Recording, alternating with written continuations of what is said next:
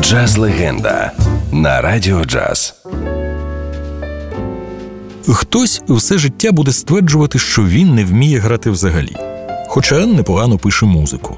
Хтось буде розповідати про те, що він насправді геніальний виконавець, просто грати віртуозно йому давно набридло.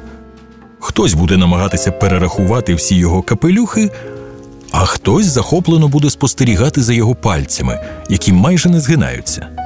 Хтось буде говорити, що він невдаха і неук, а хтось буде розглядати його ім'я на дошці пошани одного з найкращих навчальних закладів Нью-Йорка Stuyvesant High School. Хтось назве його одним із винахідників бібопу, а він просто розвернеться і піде в інший бік.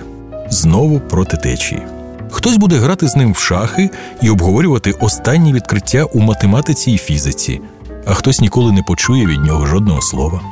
Хтось буде слідкувати за його романом з баронесою джазу паноникою де Кенігсвартер, уродженою Ротшильд, і захоплюватись його дружиною, яка до самої смерті вірила в його дар і особливий джазовий космос.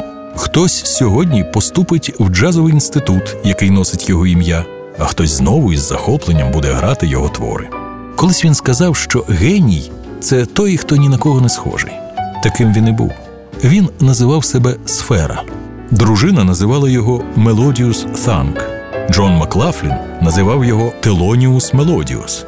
А ми називаємо його легендарний Телоніус Монк.